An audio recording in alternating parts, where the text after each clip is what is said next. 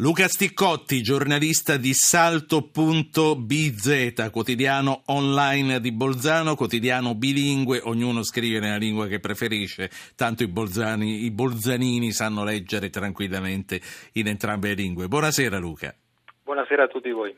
Io eh, ricordo agli ascoltatori che da questo punto in poi cerchiamo di capire perché due città come Bolzano e come Milano siano le prime due nelle classifiche della qualità della vita, la tradizionale classifica eh, stilata ogni anno dal quotidiano eh, Il Sole 24 Ore. Quali sono i punti di forza di Bolzano visti da un bolzanino, Luca?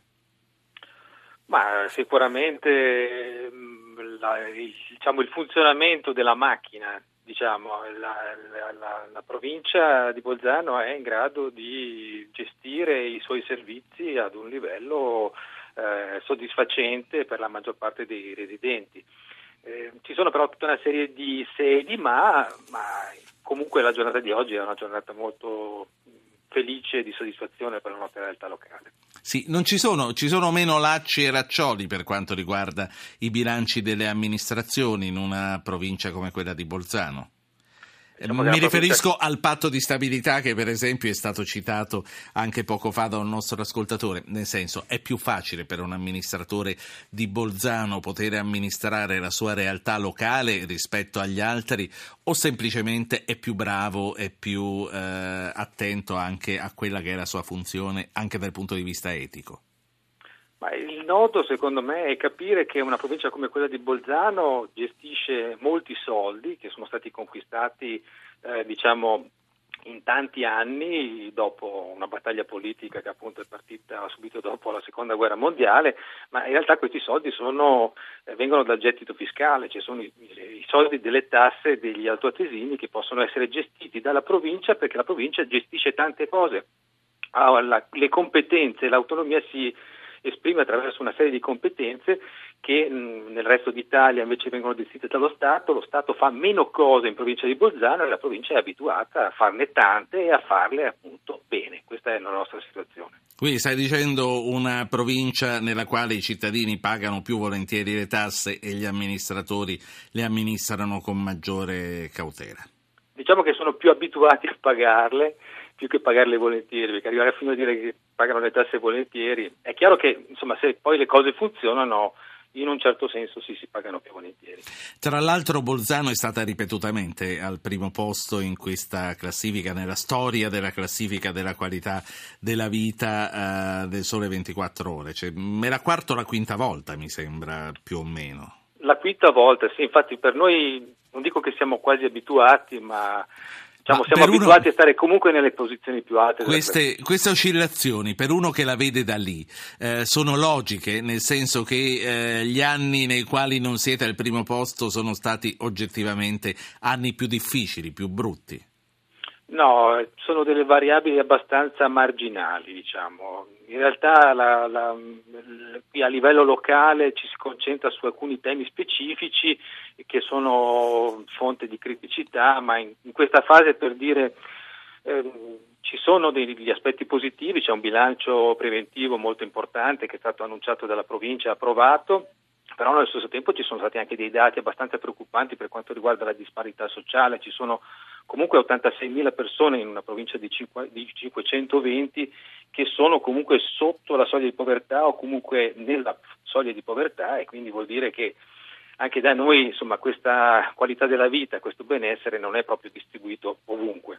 Convivenza etnica, uh, Sticcotti, come il tuo giornale bilingue dimostra molto bene, tedeschi e italiani convivono senza problemi. Questa convivenza uh, fa uh, di voi, della popolazione del vostro territorio, un popolo anche più aperto ai profughi e ai migranti?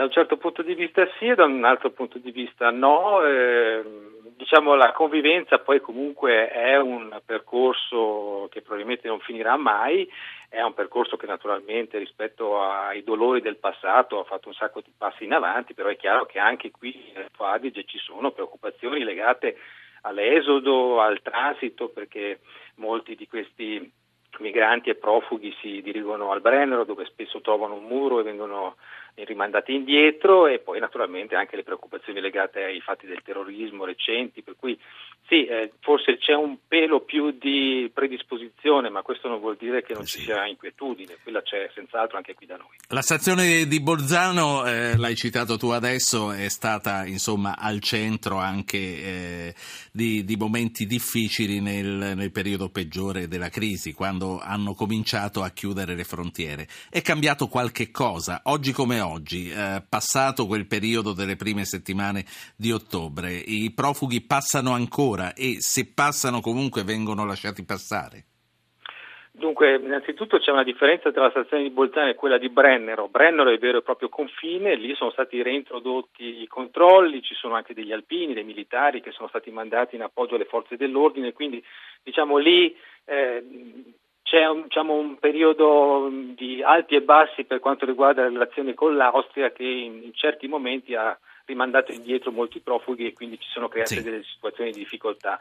Altro discorso è la stazione di Bolzano e la città di Bolzano dove invece viene gestita la maggior parte della quota di profughi che viene ospitata qui a livello locale. Anche su questo ci sono un po' di discussioni perché ehm, da un certo punto di vista una parte di profughi diciamo, non, ha, non, ha, trovato alloggio finora e quindi c'è un po' di preoccupazione in città anche perché il periodo dell'inverno naturalmente è un periodo particolarmente sì. delicato da questo punto di vista. Ma ce ne sono sotto i ponti ancora in questo periodo e si sta discutendo molto in città eh, in merito ai diritti di queste persone. Ecco, saluto il prossimo ospite che è l'assessore alla mobilità e all'ambiente del Comune di Milano, l'assessore Pierfranco Maran. Buonasera Maran, grazie per Buonasera. essere con noi.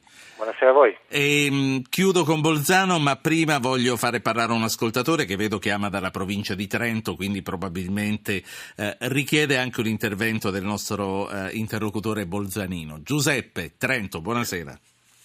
Buonasera. Prego. No, io ho sentito appunto il signore di Bolzano e così, ma io volevo far riflettere su una cosa. Trento è arrivata terza, Bolzano è la prima. Non le dice niente questo, che entrambe lavorano in una regione autonoma e quindi hanno la possibilità, gli amministratori così e anche la gente, di controllare quello che si fa. Cioè il fatto del controllo delle persone sulle istituzioni, su, sugli amministratori e così consente che i soldi vengano spesi meglio. E un'altra cosa, appunto, eh, io mi ricordo che fino a quando le strade statali erano gestite in, nella regione dall'ANAS erano pietose. Da quando questa competenza è stata passata alle province eh, si sono migliorate in un attimo, cioè un po' all'anno, un, po', cioè un pezzetto alla volta così. Voglio dire che è l'autonomia e la consapevolezza di poter controllare e gestire il proprio territorio che migliori le cose. Se sì. le cose si aspettano dall'altro, dall'altro non, non c'è ragione, cioè, eh, le cose vanno No, da... no, ho capito bene il discorso che lei ha fatto. Grazie Giuseppe, grazie Prego. a lei. Saluto e ringrazio anche Luca Sticcotti che è giornalista di salto.bz, nel senso di Bolzano, quotidiano online bilingue di, Bol- di Bolzano. Qualcosa da dire, una riflessione da fare su quello che ha detto il nostro ascoltatore Sticcotti?